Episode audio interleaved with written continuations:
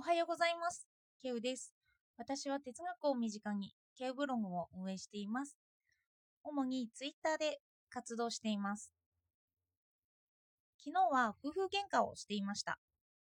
仲直りはできましたよ。その際に私は哲学を学んでいるのに、どうして自分が相手の気持ちを汲む行動ができないんだと相手に責められる場面がありました。ブログ記事なのではすごいと思えるんだけど、どうして感情が理解できないんだって言われました。感情についてはソクラテスの頃から問題にされてきてるんじゃないかって。夫はブログ記事を読んでくれているので、あの、少しは哲学に興味があるんですよね。なので今日は感情について考えたいと思います。どうかお付き合いください。確かに心理学の本では、まずはソクラテスの説く魂について触れられている本もあります。私が話していて話していた主知主義ですよね。知を身につけていくと、それが魂を磨くことになると。私たちは生まれつき知恵と道徳が備わっているから、磨けば磨くほど良い行動ができるということです。これを磨くことによって、善悪や醜いとか美しいが判別できるようになると。ここで一つ問題になってくるのは、ソクラテスは対話を重視していて、本からの議論とか、ただ知識を溜め込むこと、情報を溜め込むこと、そういうことに関しては、そういうのは違うと言っているんですよね。でも現代ではそっちの方に向かいがちですよね。対話をしていないと。喧嘩って言えば対話ですもんね。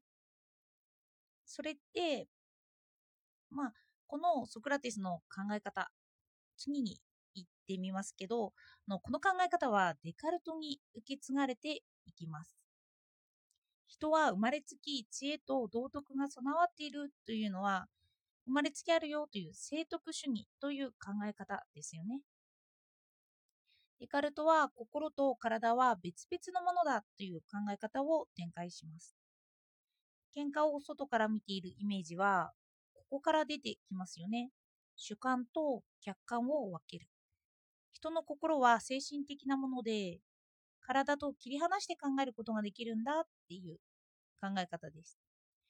今では心と体は一致しているなんて言いますけど、でもデカルトは2つに区切るので、だから喧嘩をしていたとしても、それを俯瞰できるような、客観視できるような精神が出てくるんですよね。そして、この生まれつき知恵と道徳があるよという考え方にも疑問が出てきます。それは、ロックの経験主義なんですけど、赤ちゃんは知恵と道徳なんて知らないじゃないか。生まれた時は人の心は白紙だよという考え方です。この生まれつきなのか、それとも環境、経験によるのかという問題は今でも議論されてますよね。遺伝なのか、環境なのかという説になって今でも疑問視されていて、双子実験など今でも脳科学とかそういう分野で分析されています。そして哲学の感情の読み取り方を見ていて、ここら辺までは私が習ったことなんですけど、喧嘩に役に立つのかというと、そこまで役に立ちませんでしたね。なので、ちょっとあの哲学と心理学を分けるきっかけになるフロイトを見ていこうと思いました。心理学の元祖といえばフロイトです。そのフロイトは無意識を唱えました。意識に上ってこない無意識がある。相手のことに関してだとすると、一般的解釈をまずは行いました。相手はまずは私に対して仕返しをしたいのではないかって。無意識を分析ですね。まずはこの仕返しに関しては、まあ当たっていたとは思います。ハンムラビ法にあるように殴られたら殴られ返すという仕返しの心理を持ってくる。まずは喧嘩といったらこの発想をしますよね。そういう意味で無意識の一般化は役立ちます。なので相手が怒っていて、それに対してどんな仕返しを繰り出しているのかというのは意識します。そしてこの考え方でフロイトはいろんな面に向かっています。夢診断であったり、両親から受け継いでいるコンプレックスだったり、性的欲求や生きようとする欲求のタナトスだったり、自自ら、タナトスは C ですかね。自ら死に向かおうとする欲求、まあそういう性的欲求やあの死への欲求とかと砂だったり。このように分析に向かうと心理学なんですよね。でも哲学はまずは無意識の部分に問題を寄せています。この無意識ってなんだって。だから心と体の二元論ではなくて、心と体が分かれないという一元論や多元論につながっていくんですよね。心の哲学のカテゴリーはあるんですけど、心はどうやって現れてくるの？という問題です。でも心はブラックボックスだから、その前後の行動でしか考えられないよという説も出てきます。もう一つ一つの説が膨大な量ですよね。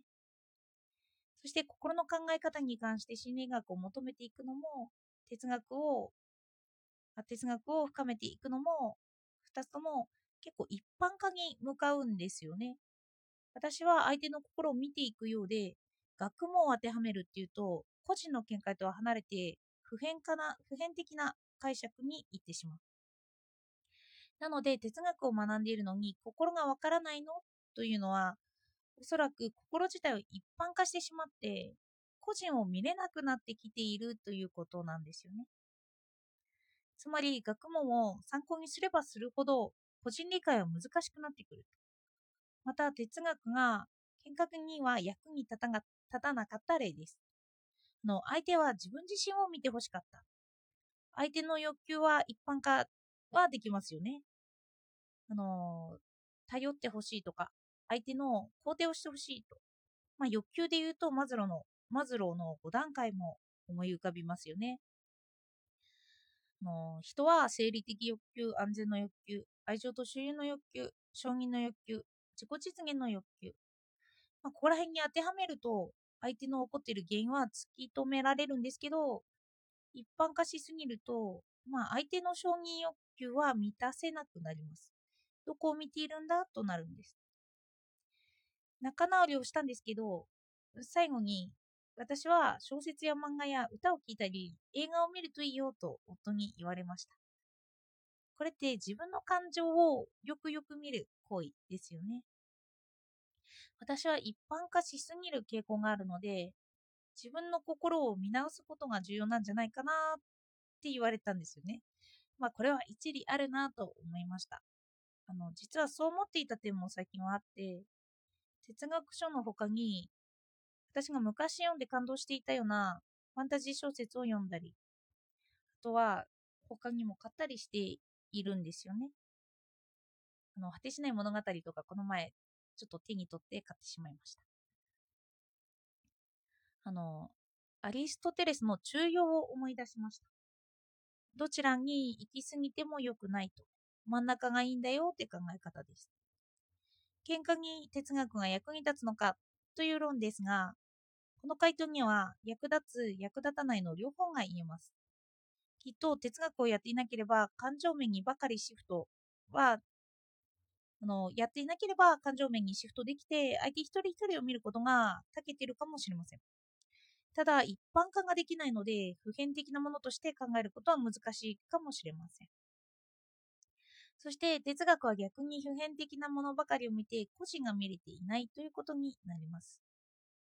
結果として私は喧嘩に感情的にはなりませんでしたけど、もっと学ばないといけないことを発見しました。